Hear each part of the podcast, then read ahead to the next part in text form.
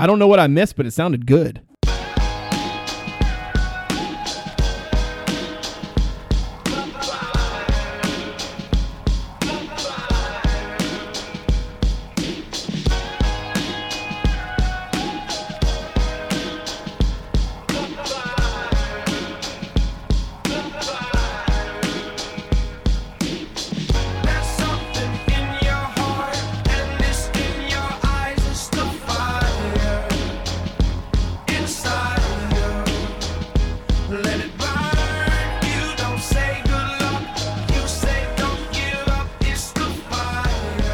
Welcome, everyone, to the CapsCorner.com podcast, CapsCorner.com, your source for Virginia sports.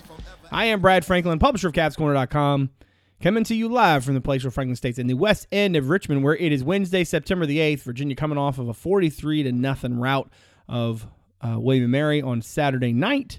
Now we'll host, and I think this is the first time I've ever said this for a football game, now we'll host Illinois Saturday morning in a game that I mean, they're 10-point favorites. We're going to obviously talk about it on the show. Not necessarily a compelling matchup, but maybe compelling in ways that might not necessarily show from, the outside. So anyway, before we recap last week and preview this week, let's go around and introduce everybody. First, up in Fishersville, David Spence is on the show. How's it going, my friend? Going well. Just finished packing up the tailgate to get home in time for the podcast. Looking forward to it. Who Dave's on the board, at Who Dave's on Twitter. I got a story about that in a minute. All right, and then up in Loudon, staff writer Justin Ferber is also on the program. What's going on, my dude? Not too much. I just cracked one of the beers that Dave left in my cooler, so life is good. Beers are free. At Justin_Ferber on Twitter, and only 95 calories. Yeah, I won't say what it is because they don't pay us. Oh, that's true. They won't. Hey, but if you want to, get up. Anyway. And then managing editor Damon Dillman in Charlottesville is also on the program. Damon, your first game covered in the press box after having been on the field for your career to that point. I know you said after the game the other day that you kind of miss being down on the field. Any benefits to being in the press box? My legs weren't as tired. That's a good point. All that running back and forth and tripping over stuff and Vic Soto laughing at me, but that's another story for another time. No, I mean, it's definitely a lifestyle adjustment. The guy next to me wouldn't be quiet. But I mean, that comes with the territory. Right? Enjoy. What was the meal? It was Box Lunch City, man. Yeah, man. Box Lunch City. Picked a good time to get out of this racket. Chicken Caesar wrap, I believe I had. Does that sounds right? So I don't know. Maybe it'll be a McDonald's breakfast for each of us this Saturday, as long as there's hash browns. There you go. All right, give the people your Twitter handle so we can keep on. At Damon Dillman. And Cavs Corner also on Twitter. Cavs_Corner. Great place for the in-game updates, the content items, and the occasional witty banter. All right, let's hold on. Let me tell my story real quick. All right, so last week when Dave said he wanted to go early, he was not kidding, guys. He really meant it, because I texted him that morning, and I was like, all right, what time you – or no, he said rolling in, it's kind of surreal or whatever. And I was like, wait, it was early. And I was like, what are you doing? I texted the same thread, and I was like, Ferber, what time are you getting there? And Dave answers, he's like, he's here. So, okay. So I, hustle up, get in the shower, get to Charlottesville. Okay, that's fine. All right. That is a long time. It was like 7.5, more than that. It was like 11. It was like 10:45, 11 o'clock. It was a 10-hour tailgate. It was a long tailgate. The fact that was an option is one thing, but that we chose it is just a completely different animal. And now listen, before he he barks at me, I don't disagree with his logic. He didn't get to tailgate all of last year. I get it. I'm just saying that was a long day. I'm just saying by the time I got home at like, was it 1 something or whatever? It was close to 1, man. So I'm very thankful as well that this game is not late at all. Let's talk about that win against William and Mary. I think it's going to be unavoidable that we talk about the offense, because the defense kind of did essentially what we expected them to do, right? You never can count your chickens when it comes to shutouts, right? Those, even if you're playing like anybody, I mean, basically anybody, points are, especially late in the game, you know, that's the fact that you didn't give up any is pretty impressive. That being said, it wasn't, you know, if you look at the grades, it wasn't the cleanest defensive game by any stretch. Spoiler alert, they came out in a 3-3-5. For anybody who listens to this podcast, hey, congratulations on your decisions and being well-informed. It's astonishing to me to see some of our media brethren after Bronco releases a new depth chart on Monday that has basically a 3-3-5 out there, to be like, oh, how much 3-3-5 did they play in the game? And I'm like, the game. But nonetheless, I think we have to start talking about the offense, right? Because that was not what I expected. Dave, in the pantheon of things you expected to see from Virginia's offense, did you expect to see all, well, I guess not all of the quarterbacks, because I don't think Jay Woolfolk was in there, but did you expect to see four quarterbacks at various times moving through the formation? I mean, I know I didn't. I mean, I expected maybe two, possibly three, but not four. What are your thoughts and takeaways several days later after about the offense? When we heard that Rodriguez was now like a running back / wide receiver, it was pretty clear to me like they wouldn't make that change unless you're trying to get him some playing time. So I wasn't shocked to see four quarterbacks. I mean, I don't know. I guess what I have to do, like fans are doing, is make a conclusion on on this entire offense based on one game. I think we all wanted to see him give the ball to the running backs more, but at the end of the game, when you go back and watch it, like I literally think they were treating it like a preseason game. So I thought the offense was fun. At the end, when I knew the game was comfortable, went back and rewatched it. It was definitely interesting. And, I can see the merits for trying guys in those different places. The surprise for me, look, I can see why they use those quarterbacks. Like I was really I guess I had one impression of Rodriguez prior to seeing him Saturday. Like he's got some power and some speed that I didn't think he had. Look, you can understand when they say like Keaton Thompson is going to be the football player, because you've seen his top end speed, and obviously he had the arm injury last year, but he's a dynamic guy.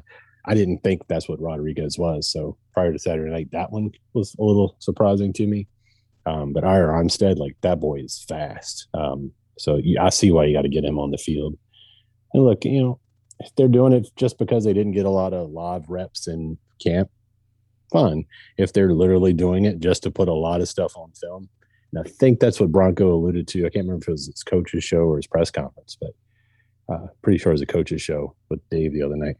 He said, basically, like, you only have 4 or 5 days to prepare for an opponent. So when we run out that many different formations, it's like typically teams have 2 or 3 plays based on a formation. When you have this many formations, they can't plan for all of them. So if that's their plan, especially with Carolina coming in a couple of weeks, I'll give it to them. But, I think the way this offense is going to have to – look, Brennan's a great quarterback, but eventually you're going to have to get the running backs involved, the traditional running backs. Yeah, listen, I don't want to – I don't want to be the fly in the ointment here, folks, but listen to me. I've heard this line about the whole, like, well, when you have so much to prepare for, and that's great. 2 problems. 1, it didn't work, right? It didn't. Like, the offense was not good because you threw a bunch of stuff at the defense that the defense wasn't able to, like, prepare for. No. The thing that worked was your offense, not the shiny objects and the weird gadgets, right?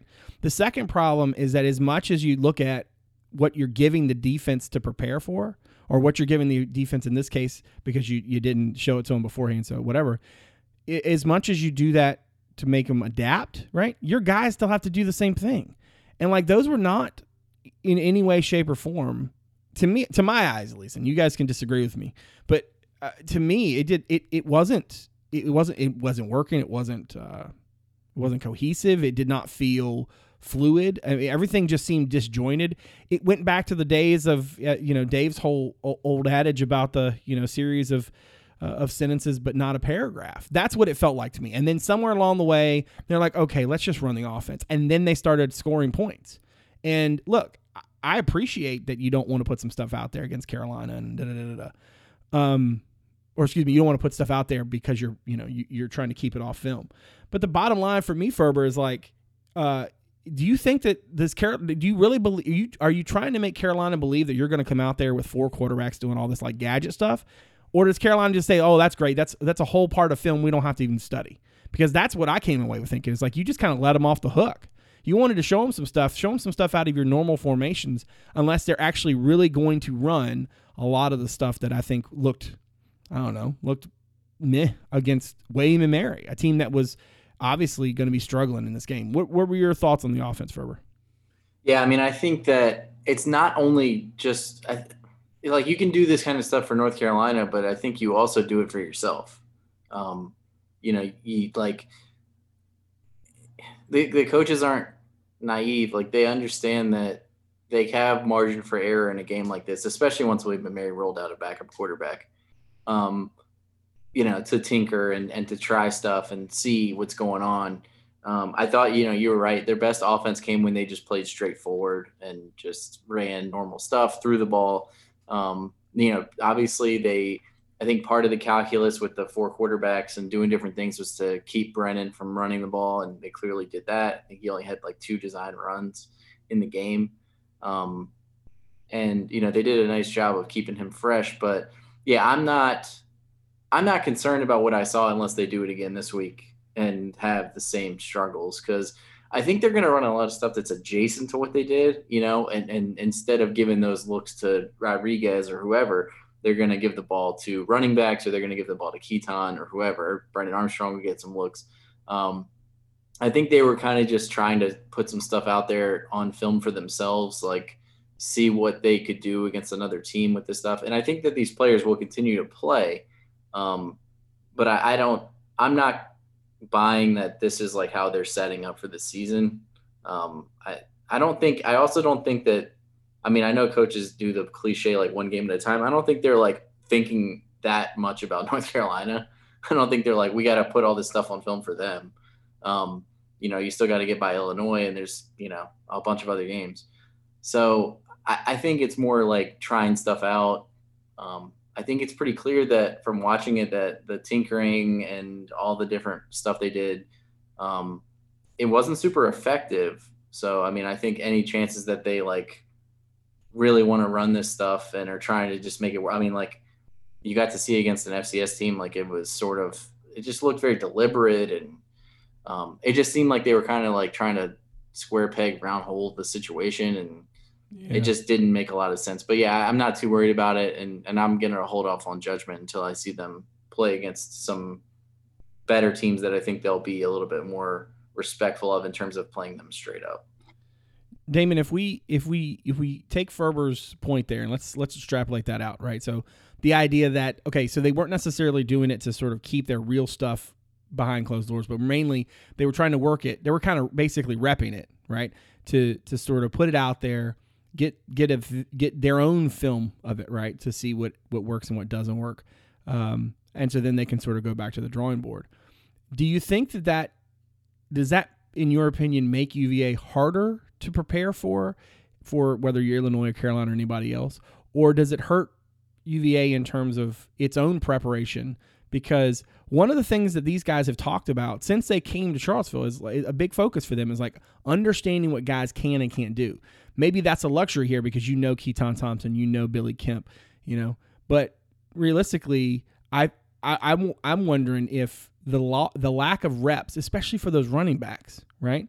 Considering that was such a heated competition, where do you fall on this, Damon? Do you feel like it was the smart decision to sort of go out there and tinker a little bit, or does it ultimately not feel, like the right call simply because it just didn't work? I mean, it to a certain extent, it certainly felt like they were trying too hard. I asked Bronco on Monday, it's like, is this a reflection of what you think about the running backs?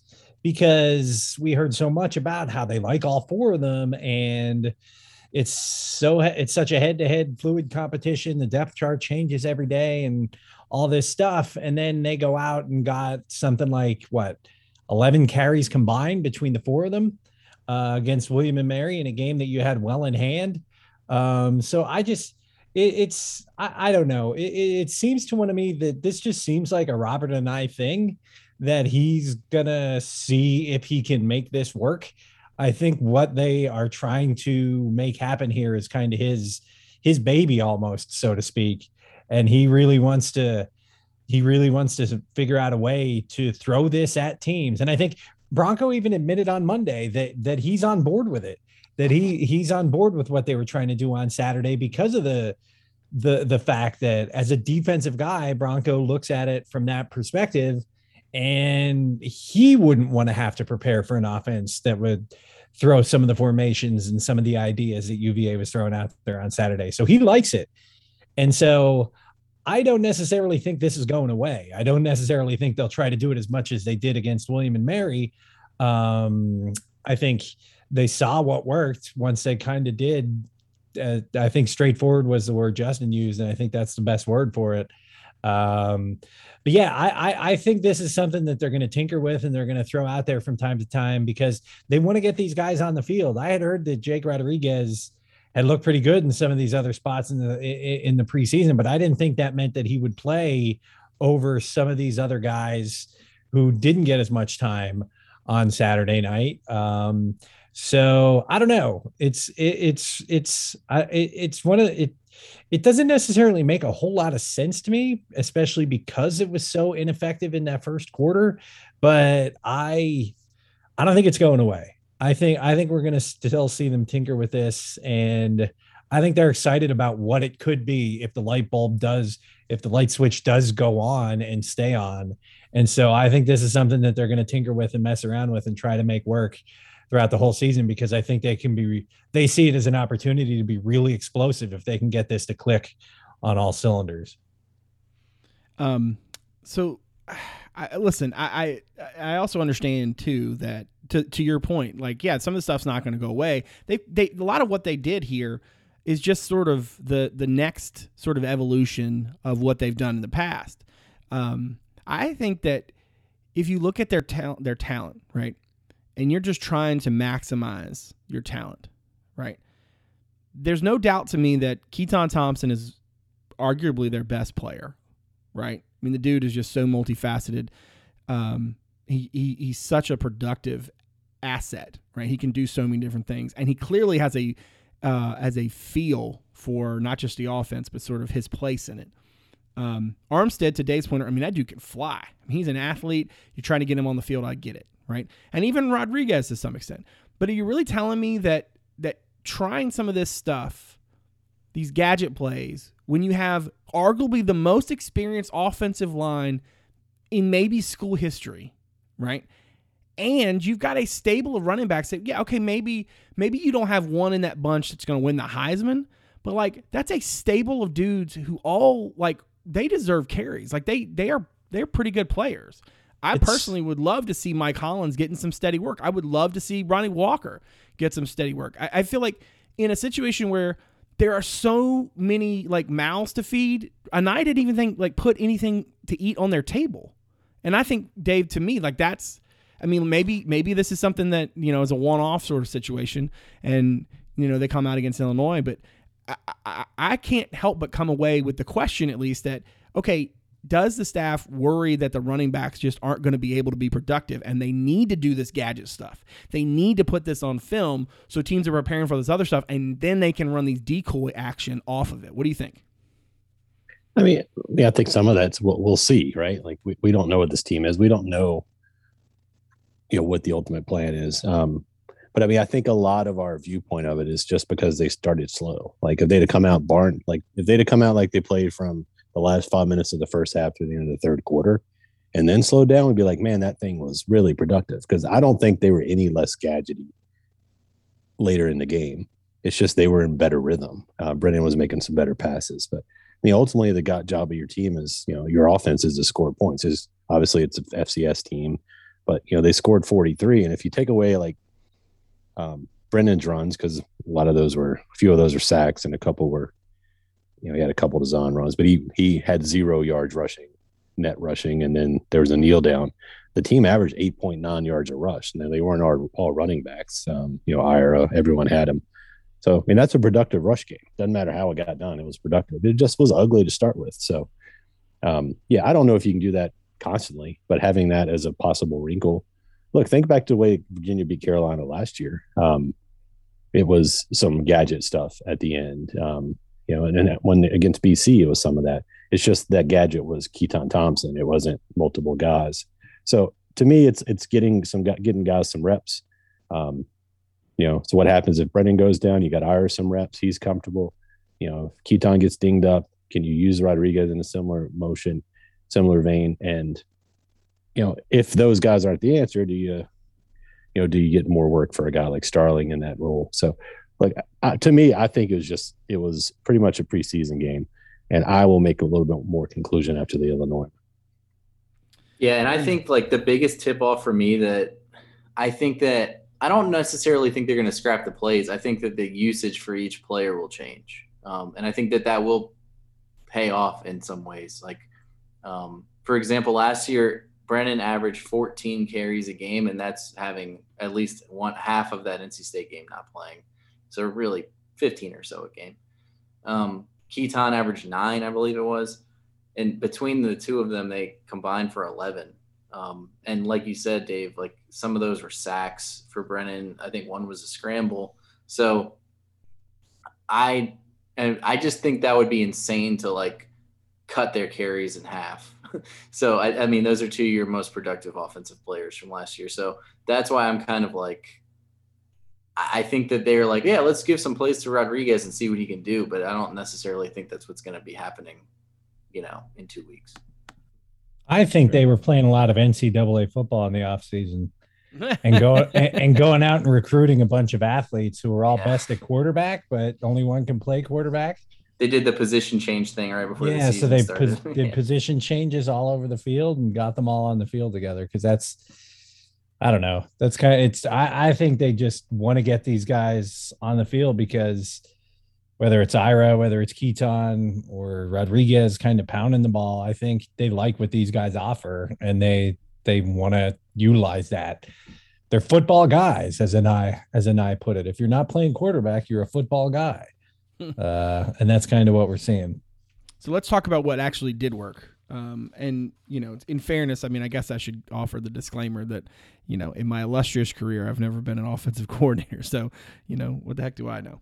But Brennan, I thought, had maybe to Damon's point in his story on Monday, not exactly the greatest start, but he ended up with a pretty nice night and certainly sort of got it cooking later on. I thought maybe not as much Billy Kemp as I expected, but I thought that, the trio of Henry, Wicks, and Starling looked really strong. I was sad not to see more of Woods. It seemed like cramping got him and didn't let go. And I, from the grades at least, it looks like, about kind of what I expected. Dave, when you look at this offensive performance, what stands out to you the most? Brennan's really good. I mean, I think it's kind of easy to get lost in that. I mean, obviously he had, I think, one or two decisions where he could have let go of the ball and ended up eating it. But I think that's better than what we saw last year. I think there was one pass that was kind of iffy. There was that one early. That one on the first drive. But he avoided turnovers. And he threw for two scores and ran for two. One of the scores, I say both of the scores look like read options, like true read options. One of them, I think he made the right call. The second one, he probably didn't, but he got it anyway. The pass he threw to Starling was really pretty. I think he just played a smart, clean game. He leads the ACC in passing, unless I missed someone who threw for more than he did. Just a solid game, especially when you consider that a lot of his passing last year was based on, the threat of him running, and he really didn't use his legs that much, which I think is good for the team. Look, if Virginia can win, not having him get hit as much as he did last year, that's a good thing for everyone. That's my big takeaway. The one regret I have is I really wanted to see Lavelle Davis just because he's good. But I thought overall even though it was clunky to start with, there's some pieces on that team. You see Armstead, I've already mentioned, that second gear he hits is it's not Bryce Perkins speed, but it's close. And then I thought, Rashawn Henry, that catch he had in the corner was a big time catch. Starling, getting open and making that play. And then Kemp is just Mr. Reliable. And then, I don't know if there was a negative on the offense other than the clunky start. And,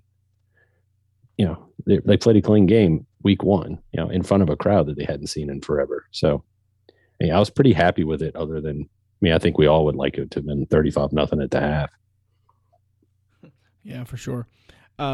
Damon, in the course of covering this team to this point, what were your expectations for the offense in game one, and kind of where did the production that you saw match up against that?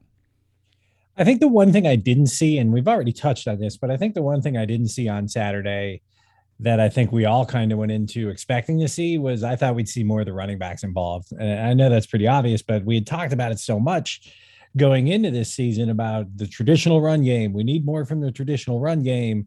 And that was such they were beating that drum all throughout the summer, even when you go back to the spring. And then Bronco tells us after the game that, the running backs weren't really part of the game plan in this one. And it's like, okay, so, but I think beyond that, I think my whole thing with Armstrong coming into the season was he was saying the things you wanted to hear over the summer about being smarter, reading defenses better, not forcing balls, but you wanted to see it. And I think for the most part, we did see that on Saturday night. I think the throw I liked from him the most was the one, it's the one that kind of got him going actually in the second quarter. It was the third down throw to Wicks where it looked like he almost ran, but stayed in the pocket, stayed a little longer in the pocket, stayed patient, and then found Wicks open across the field, and Wicks did the catch and run. And that to me looked like a quarterback who was trusting the things he was working on in the offseason and in the preseason. And that really seemed to be a throw that got him going. He hit that one, then he hit the next one to Wicks that got him down to the 2. And then he scored on the next play. Armstrong scored himself to get the first touchdown of the year. So, yeah, and then he was really solid in that second half. I think he only had 2 incompletions the entire second half. So he obviously settled into more of a rhythm as things got going in the second half. And they kind of rode with him for that final drive because they wanted him to get into that rhythm and leave on a more positive note. So yeah, I think, like I said, I think the biggest thing I expected to see was the running backs more involved, but obviously they were still 200 plus yards on the ground. They just did it in a different way. And that's, you'll take that anytime you can get it, however you can get it. So I think how they did it maybe was a little different from what I was anticipating, but they still were about as productive, especially once they got over the slow start. Ferber, let's move to the defense. I mentioned earlier, obviously, a shutout's a great thing. And they, did some different stuff in terms of alignment. Were you more surprised to see Nick Grant at safety or to see Fentrell Cypress as a starter at corner? What really stood out to you about? Let's start with the sort of personnel piece of it all. What stood out to you about the way that they came out in this new look?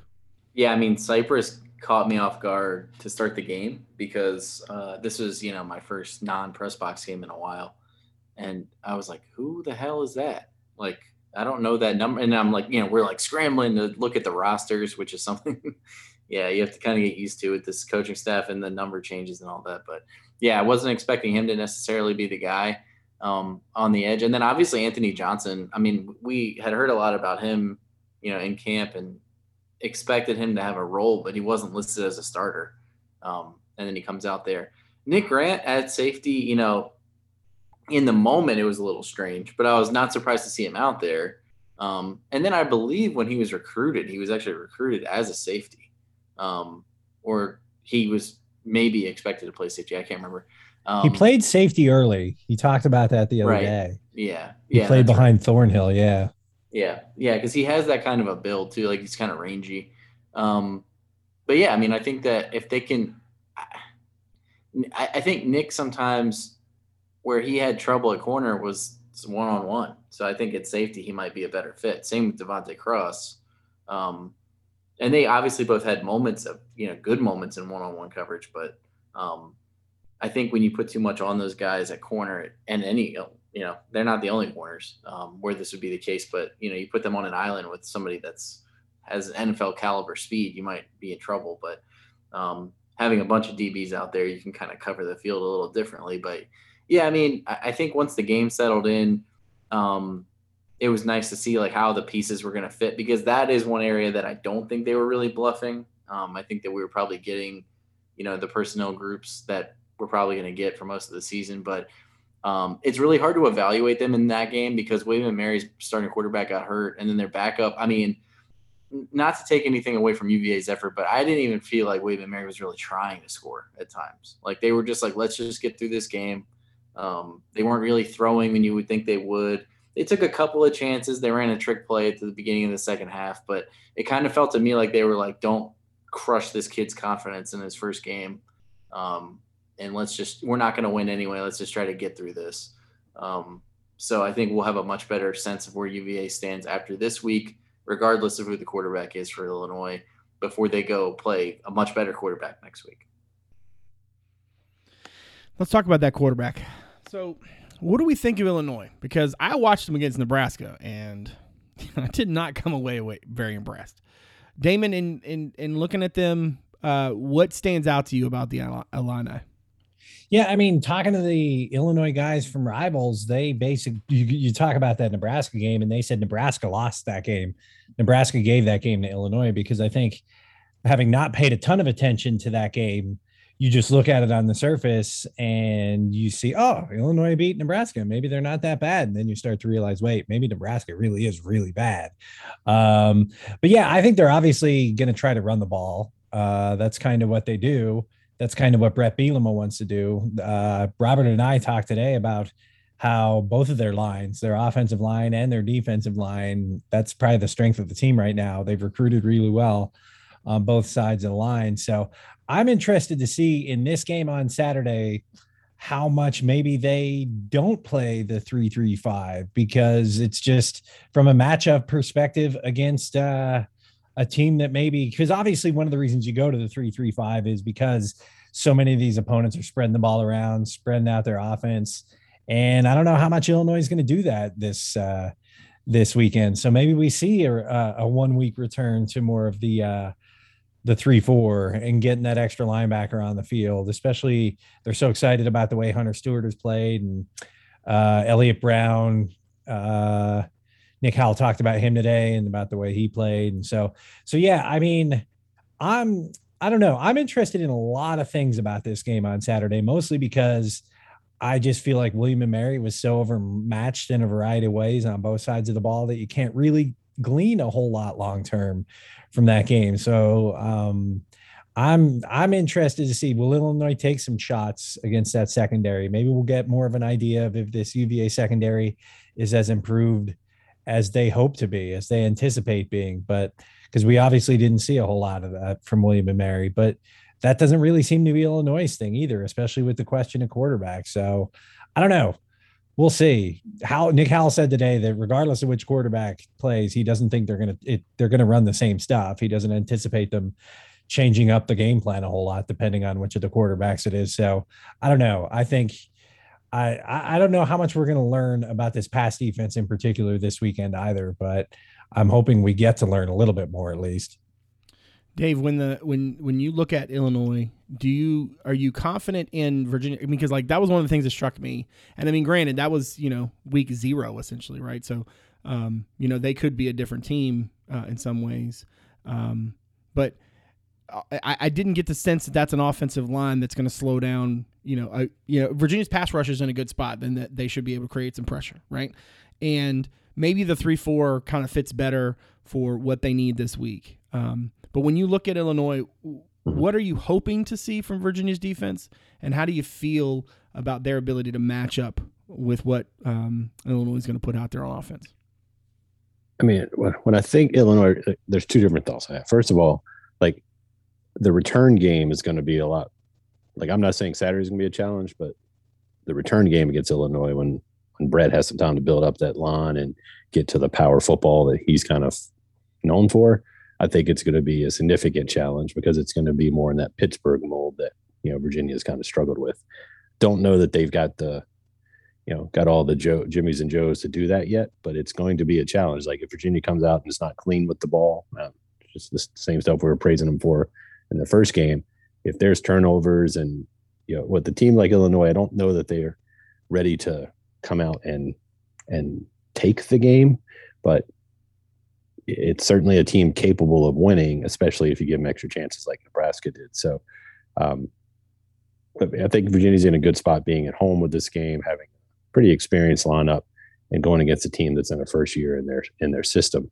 But yeah, I mean, for me, like the weird thing about Illinois is, like, you know, we're 0-2 against them. And both of them are like memorable games to me because, you know, I think it was the Citrus Bowl in '89, Virginia lost to them with Jeff George, the quarterback. And the following year, Virginia came out and kind of stormed the world in 1990 to start the run. But the sad part is, and you guys are young enough to remember this one, old enough to remember this one, but that Micron PC Bowl, don't bring it where up. They just, ugh, you know, they just took us to the woodshed. And to me, like, that was the end of the Welsh era, even though he coached beyond that. That's when a lot of fans just kind of said he's not the guy. So there's an old George Welsh lover in me that just wants to just take it out on him Saturday. Yeah. Well, let's get into some picks. Let's do it. All right. Ferber, in the preseason, which was like 37 seconds ago, you had Virginia winning this game. This can't be right. I have 31-176, but I believe that I meant to change that 7 to a 16. It's probably like 31-17 or something. Yeah, I think it was either 7 and you changed it to 16, or I wrote 6 and then I put in the 7. Yeah, I mean, if Illinois gets to triple digits, I mean, also too, you had UVA winning it, so clearly, you know. Yeah. How do you feel about the two? You know, it's 10. Is the line still 10? Is that feel about right? It is 10. I just looked actually. Yeah, and I think that's about right. I think especially after Illinois lost, we didn't really talk about that, but you know, they beat Nebraska. Everybody's like, oh, Illinois, and I was like, I think Nebraska's just bad. And then Illinois lost last week to UTSA, so. That kind of took some shine off of the win in week 0, but first road game as well. So that's the kindest thing you've ever said. Took some shine off of it. Yeah. I mean, a little bit. In our group text, Dave was like, I didn't even see that they lost. And then I looked, I was like, me neither, but I'm not that surprised, and then obviously they've had some injuries too. Like their starting quarterback got hurt against Nebraska. The backup's pretty good. I think as far as backups go, their starting running back's been hurt. They lost, I think, their best linebacker for the season in that Nebraska game, too. But, yeah, I think 10's about right as far as the line. I think UVA wins it by a couple of scores, maybe 3 scores. This is a game where you would like to see them get off to a good start because, like Dave said, I don't think Illinois is going to go out and take it necessarily. But if you play with your food for a half like they did against William and Mary and it's, 7-0, then they're right there in the game. And they're much more equipped to take advantage of it than William and Mary was. So yeah, I'll stick with my score. I'll say 31-17. But I think UVA should be able to control this one and win at home. So the thesis there is don't play with your food. I like it. Damon, in the preseason, you had Virginia winning this thing 27-17. So you saw the 10-point line coming apparently. What say you today? Yeah, I still feel, I don't know. I think UVA may score a little more and hold Illinois to a little. 17 sounds about right.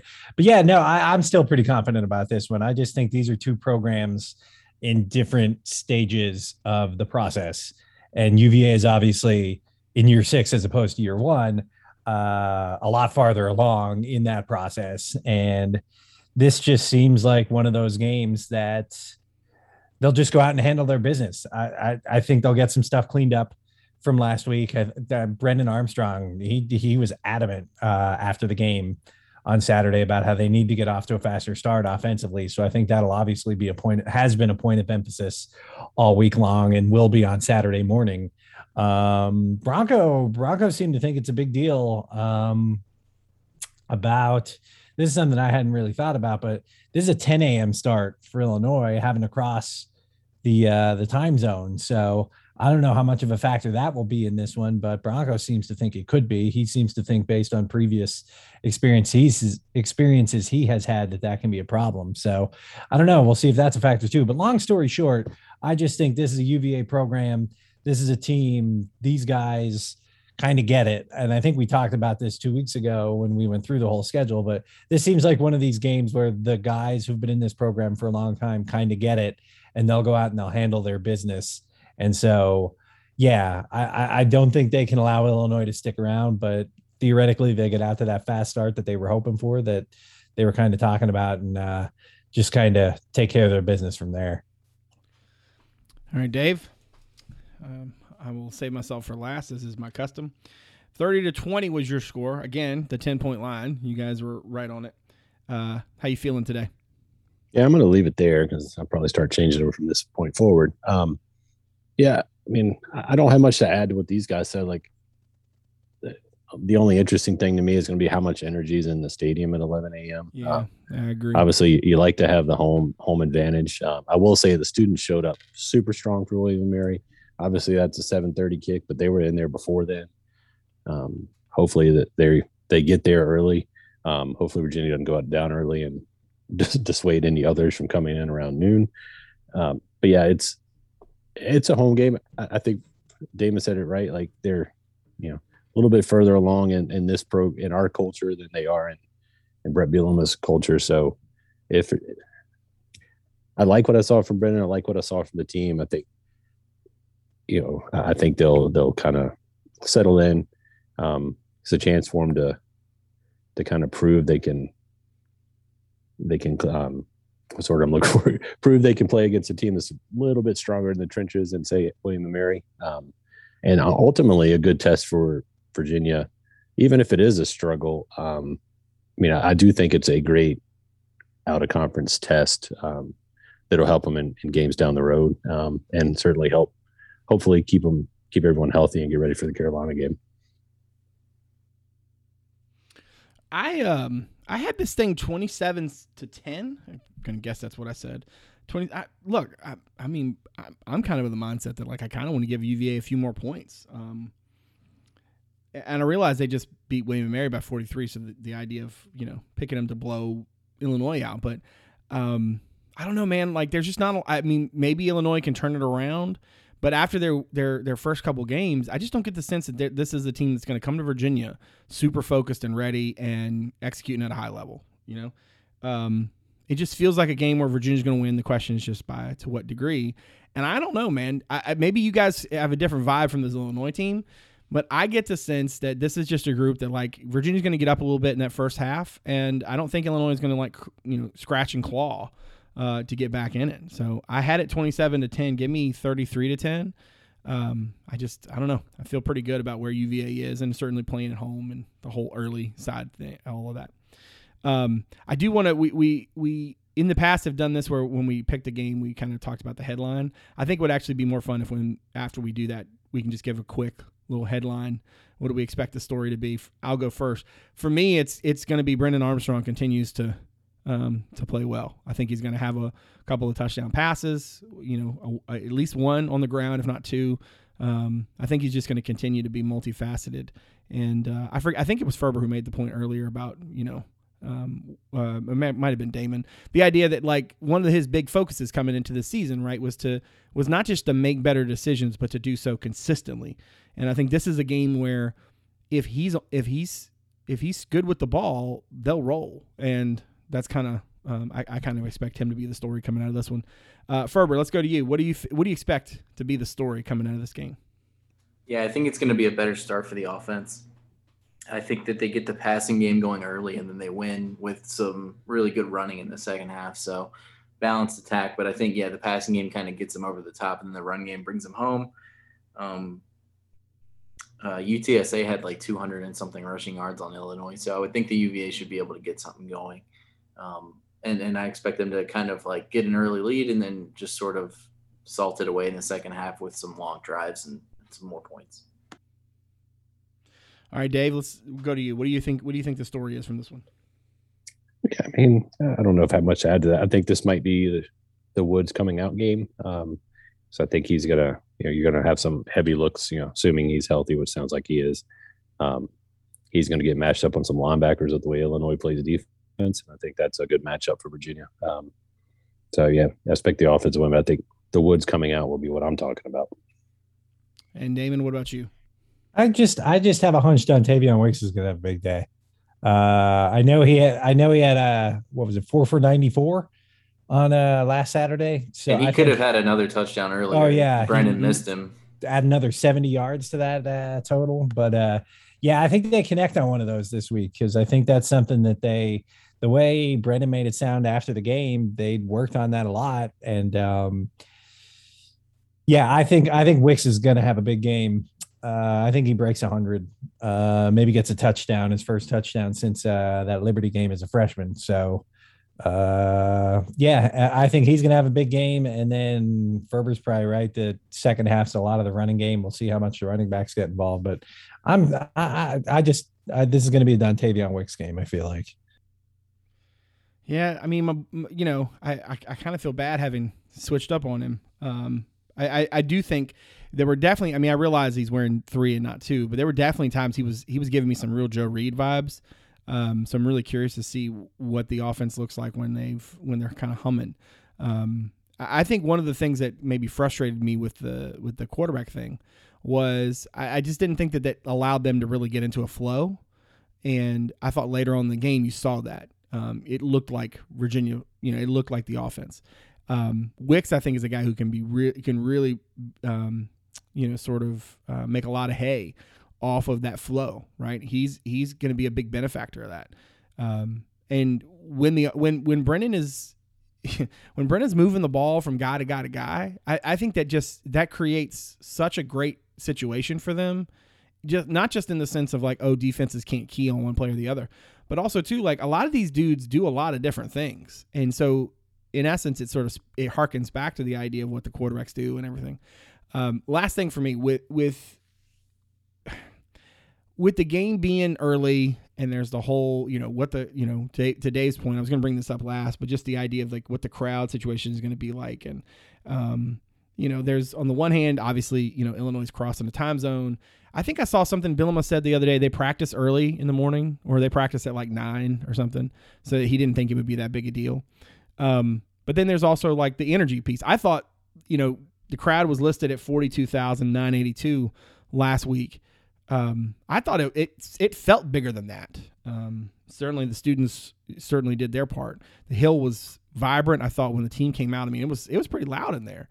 I'm just really curious what that will be like on Saturday. I don't want us to like go through and like pick, estimates or whatever for the crowd, but I just think that that's going to be a really interesting part of this whole story, so to speak. It looked like twice as many of that to me when I first got in there. Could have been the 12-hour tailgate, but anyway. It's funny, we went the whole podcast and didn't give the offensive line any love. Not that I'm placating anyone here, but I thought the offensive line played really well. We'll point out when they don't, right? Yeah, I mean, if there's any like good luck charms or anything, people should just keep doing it. Yeah. All right. Well, I think that's a good place to put a pin in it. I want to thank everybody for we put out some really long shows the last few weeks, so thank you for continuing to listen to those. I think those are actually one of our two. I mean, apparently people really like long shows. Had somebody tell me the other day we should have like a 7-hour podcast. I don't think anybody who's in this that's on this call or whatever would want to put up with me for 7 hours, but I digress. Now, if you are somebody who found the podcast through the website, thank you very much for giving us a listen. And if you don't mind, you can look us up on Apple Podcasts, Stitcher, Spotify, Overcast, wherever it is that podcasts are sold, we better be there. And if we're not, let me know because we should be. Now, if you are somebody who has found the pod, you have not given us a look yet, you can check us out, CavsCorner.com. Good Lord. Right now, Damon has like 100 stories. I mean, dude is like cranking. He's got stuff from, obviously, the video court from the coordinators today, talking about, the win, talking about, kind of preparing. Obviously we've got grades from Pro Football Focus. We've got Ferber's film room and his take two. There's just a lot of stuff up there, to read and certainly to keep up with as the week rolls on. I want to say thank you to Andy Ludicky from MyPerfectFranchise.net for his support of Cavs Corner and of the podcast. So, you can visit MyPerfectFranchise.net for more information on how you can find freedom in your next venture and discover the perfect franchise for you. Again, my thanks to him. All right. Again, thank everybody there for continuing to support the show. I want to thank Dave, Ferber, and Damon for giving graciously of their time. As always, I very much appreciate all that they do. So for David Spence, Justin Ferber, and Damon Dillman, I am Brad Franklin, publisher of CapsCorner.com. Thanks for coming out. We'll see you soon.